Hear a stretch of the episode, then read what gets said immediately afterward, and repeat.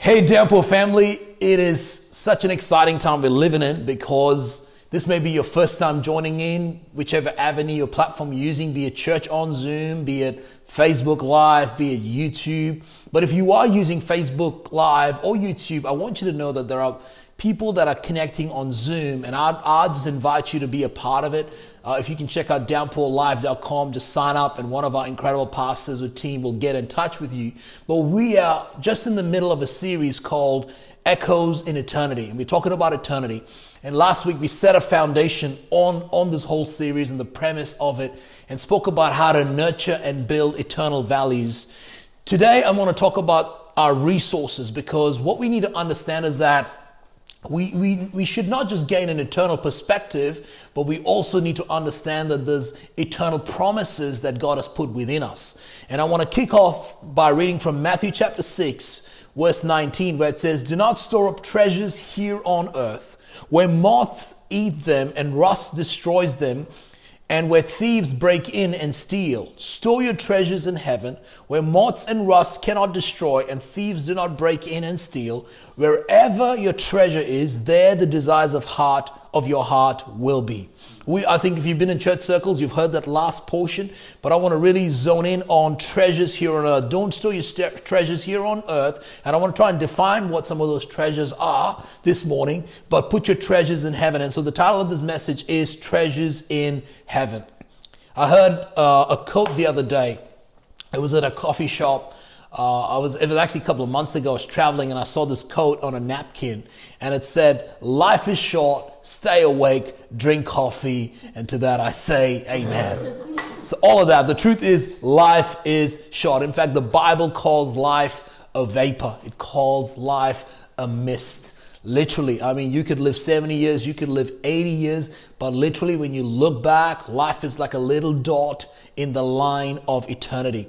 And uh, research that I read the other day said 96% of people believe in some form of afterlife. And I believe the rest 4% are living in denial. They're probably just not thinking it through because we established the fact last week that God has put eternity. Literally, God's put a chip in our hearts called eternity. Regardless of the fact that we believe in Him or we don't believe in Him, all of us have a sense of there's something in the afterlife. I want to talk about Talking about eternity, I want to talk about eternal treasures and eternal resources. And I want to read from 1 Timothy chapter 6 verse 17 and I want to break it down as we go. It says, Teach those who are rich in this world not to be proud and not to trust in their money. Some of you just heard me read that and you're like, yeah, that's right, Pastor. Teach that rich person not to be proud about their money. But I want to share some fun facts with you talking about richness because I think sometimes we misunderstand what our definition of richness is. If you earn more than $40,000 annually, you are richer than 93% of the world. If you, this morning, if you did not have to worry about breakfast and if you had clothes on, you are richer than 80, 87% of the world. There's a lot of our planet that is still living in poverty. And I, I, I want us to understand that we are rich even if we don't feel rich. You don't, you don't have to feel healthy to be healthy. If you're healthy, you're healthy. There are vitals and facts and things in place and measurements in place that define if you're healthy. In the same way, if you look at it from an aerial perspective on this planet, we are actually rich. God's actually blessed us more than we realize. So let's keep reading. Verse 19, talking about riches. Do not, those that are those that are rich do not be proud. Verse 19 it says, by doing this, they will, they will be storing up their treasures as a good foundation for the coming age. So when we put our treasures in the right basket, so our treasures are not going into the planet Earth basket, but when we put our treasures in and on the planet heaven basket, we are setting ourselves up for a good foundation for the coming age. And I want to pull up that word coming age and I want to sort of have a play on words because I want you to understand that there is a coming age, which also means that there is a current stage. So the current stage that you're living in right now don't let that dictate what is going to happen in the coming age. In other words, the resources of my current stage will make a direct impact in the coming age. Wow. I'll say that again.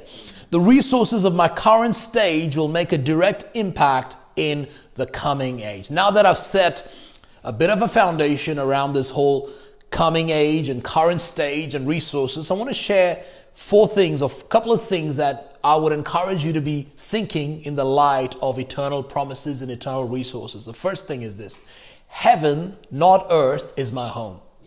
I think that's an easier statement to say than it is to live because the truth is our earth we we live by our five senses and we see planet earth we sense planet earth we're living in this planet earth and so it's easy to gauge and make decisions based on what we're seeing sensing smelling feeling but I, I need us to live our lives on the promise and on the foundation that heaven is our home i want you to know that this life that you live right now is temporary. It may not feel temporary, especially if you're going through tragedy. If you're going through something tragic, it may feel like your whole world's come to a collision. But even if you're going through tragedy, it's still temporal.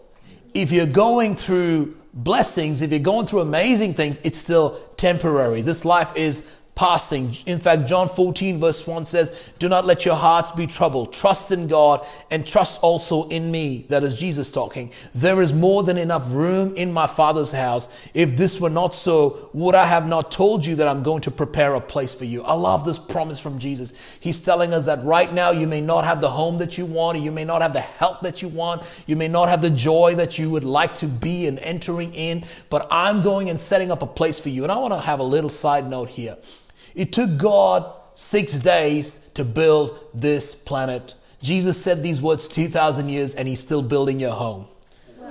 That's got to give us some hope that this is God's doing something and, and, and, and, and is pretty fantastic. And so sometimes we might sort of gauge our joy, we might gauge our peace based on what is going on. But Jesus is giving us a guarantee. He's saying, I have a place for you. This earth is, is temporal. This earth is temporary. And I have a place for you. And he's saying, I want you to shift your focus. In fact, Philippians chapter 3, verse 18, it says, For I've told you often before, and I say it again, that there are many whose conduct shows, or rather their actions show, or their decisions show, or their thoughts show that they are really enemies of the cross of Christ. They are headed for destruction. Their God is their appetite. I need this, I need this, I need this. They brag about shameful, shameful things and they think only about this life here on earth. But check out what it says, verse 20. But we are citizens of heaven where the Lord Jesus Christ lives. We are citizens in heaven. We are citizens of heaven, rather, where Lord Jesus Christ lives. And I want to encourage you because if you are going through a difficult season right now, in fact, I've heard a quote that people have said, even as I was growing up, which is, if you become too heavenly minded, you become of no earthly good. I want to beg, I want to beg and differ to that because I believe that when I am more heavenly minded, I actually become more earthly good. I feel when I'm more heavenly minded, I'm more generous. Uh, when I'm heavenly minded, I have more joy. When I'm heavenly minded, I have more peace. When I have, when I'm more heavenly minded, I have more hope, and I actually become of earthly good. Talking about that, I want to talk about unanswered prayers. I want to talk about unanswered prayers because I want to ask us the question what if, and this is the question right here, what if God doesn't answer all your prayers? I think there are so many Christians that call upon God but don't have an understanding that sometimes God doesn't answer all our prayers. Sometimes He doesn't. And in fact, I want to say this your, your level of trust cannot be based on on answered prayers. I think some people trust God to the level, oh, God answered that prayer. I'm going to trust Him a bit more. God answered that prayer. I'm going to trust Him a bit more. And that is an elementary level of faith. That's an elementary level of belief. And so here's my second point built on that premise, which is all my prayers are answered in eternity. There may be some prayers that God will answer here on earth, and when He does that, praise God. But there may be some prayers that God actually will not answer. Now, Hebrews 11 is like the epic faith chapter. In fact, Hebrews 11 begins with now faith is the substance of things hoped for, the evidence of things not seen. We hear it quoted over and over, and, and there's this list called the Hall of Faith, not the Hall of Fame, the Hall of Faith of all these guys that went and did great things. Abel did this, and Noah built an ark, and Abraham obeyed God. But then there's a list of guys just underneath that who the Bible actually talks about who believed but yet did not receive. And I want to read that. I know it's a bit sobering, but this is what it says in Hebrews chapter 11, verse 14. I'm reading from the message. It says, Each one of these people of faith died, not yet having in hand what was promised but still believing. I know that doesn't get too much airtime in church. How did they do it? They saw it way off in the distance. They waved their greetings and accepted the fact that they're transients in this world. People who live this way make it plain that they're looking for their true home. If they were homesick for the old life, for the old country, they could have gone back anytime they wanted, but they were after a far better country than that. Heaven country. You can see why God is so proud of them and has a city waiting for them. I want to encourage you. If you're a person that's experienced unanswered prayers, if you're a person that's experienced prayers that you're like, is God ever going to answer that? I want to encourage you that God has a city waiting for you. God has a promise waiting for you. And, and, and I think this, the reason is some of us have fallen too much in love with planet Earth. Now, I need to sometimes manage that because I love planet Earth, but I need to work out I, do I love planet Earth or do I love people on planet Earth? And I think God has got no restrictions on loving on people, and we've got to always love people because they are they're not temporary, they're eternal. But I think sometimes we can fall so much in love with planet Earth that heaven is just sort of like a distant memory in the fog. And I think it's because people have had the wrong teaching on heaven. You know, I think sometimes people think that, oh, I want to go to heaven, but I think if I go to heaven, I'll become a fat cherub who wears white, sitting on a cloud singing in a choir. That's not heaven, that's hell. And I think sometimes we have this understanding, especially if you've had a traditional background of what heaven looks like. Do you know what the Bible says about heaven? In fact, the Bible does not talk to just talk about heaven. The Bible actually says God will create a new heaven and a new earth. I, am just like, I've shared this in the past that sometimes you can get more by what is not said. And I've spent hours meditating on what new earth will look like. What will new Australia look like? What will new Europe look like? What, what, will, what will be on new earth and in the new heavens? I want you to think, think this with me. I don't know if you know this, but in heaven you can travel.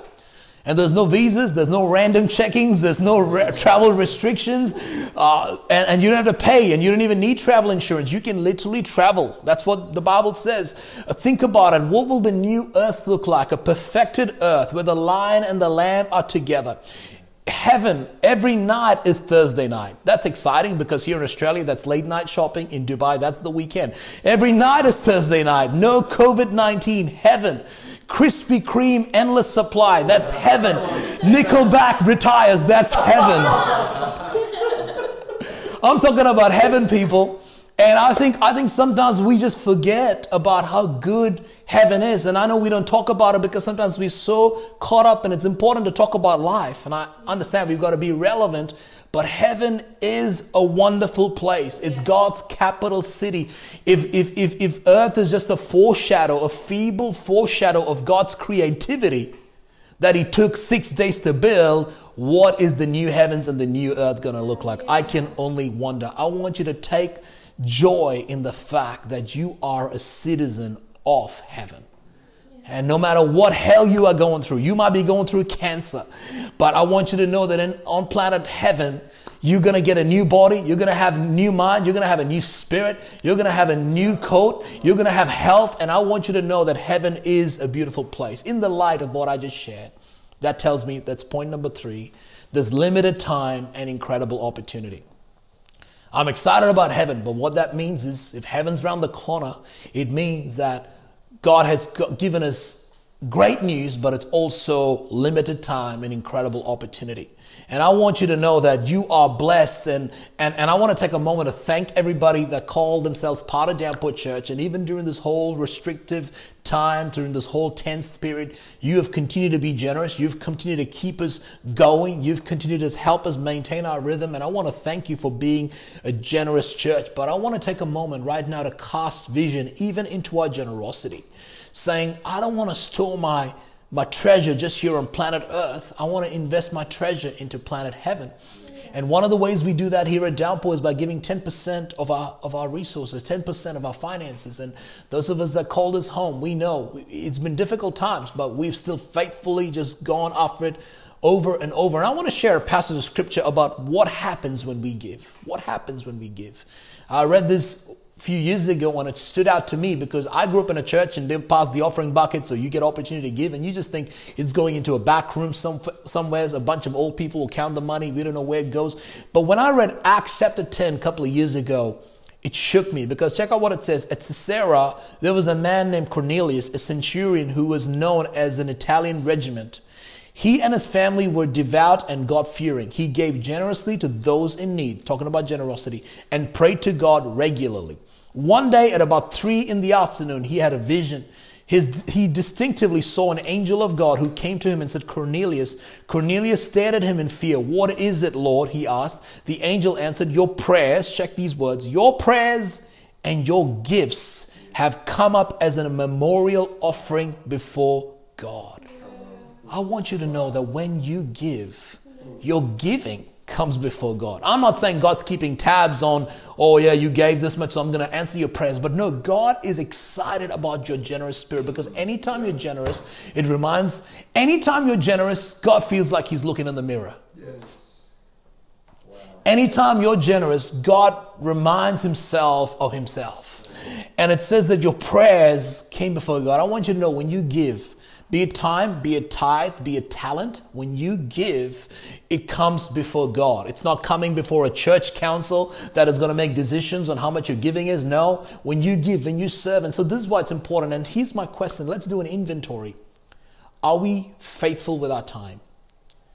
Or let's take it up a notch. Do we complain when time is asked of you? Do, are we constantly just Oh, here's another one. Are we constantly bragging about how much time we put in? What about our talent? What about our gifting? What about our bodies? The Bible talks about how we've been designed by God. What are we doing for the glory of God? Is our body a conduit that brings glory to God? Are we protecting our talent? Are we protecting our resources? But God is saying, I want to invest that. I want you to put that. Or what about your tithe? You know, are, are, you faithful with your tithe? Or do we sort of say, I hope they saw me tithe, or I hope they saw me give? And I know this might be a bit of a sobering message, but I think it's so important because it tells me one thing that when God has put eternity, or when God has put eternity in our hearts, it actually means God has also given eternal promises within. Yeah. If eternity lives in your heart, then there are eternal, eternal promises within. And the way we access the eternal promises of God is by giving our time, our talent, and our tithe. Is by being generous, is by saying, you know what, I'm going to keep doing this because heaven is my home, earth is temporary. And I hope this message is speaking hope to you this morning. I know there are people that are watching from many different spectrums, and maybe you're sort of been going through a difficult time. And I want you to know, my friend, that is okay. And maybe this is a time where you want to put your hope not here on earth, but put your hope in heaven. You may be going through hell. You might be living through hell. I always, I will, and here's the thing I tell people if you're going through cancer, I will keep believing for you to be healed of cancer. But you know what? Let's say we don't win this round with cancer. You don't have a down, you don't have a downgrade, you have an upgrade. In heaven, there is no cancer. In heaven, there is no death. In heaven, there is no tears. In heaven, there is no pain. And, and let's look onward. Let's look onward. In fact, I love what it says that these guys in Hebrews 12 were homesick. There's been times where I worshiped and I have felt homesick. I've never been home, but I felt homesick being in the presence of God. And let's be people that are not just looking here on what we can get out from planet Earth, but let's be people that are investing into planet heaven. Why don't we pray? Father, I thank you for each and every person watching. I pray, just like you're birthing in me and you're birthing in us an eternal perspective. Let us not just be mindful of what we did or what we didn't do or what could have happened, but let's be people. When people come in contact with us, let them come in contact with people that carry eternal values. Let us be people that, that, that put our treasures in the right basket, not here on planet Earth, but put our treasures in planet heaven, a kingdom that you've promised us. We give you all the glory. In your name we pray. Amen, amen, amen. Thank you so much for watching. I believe God's definitely done a heart surgery in some of us. Maybe it's it's time for us to do a bit of inventory. Every time I say this, I have to do an inventory of my own heart and say, Alwyn, where are you putting your time? Where are you putting your values? And I pray that God's blessed you through this message. Can't wait to see you next week.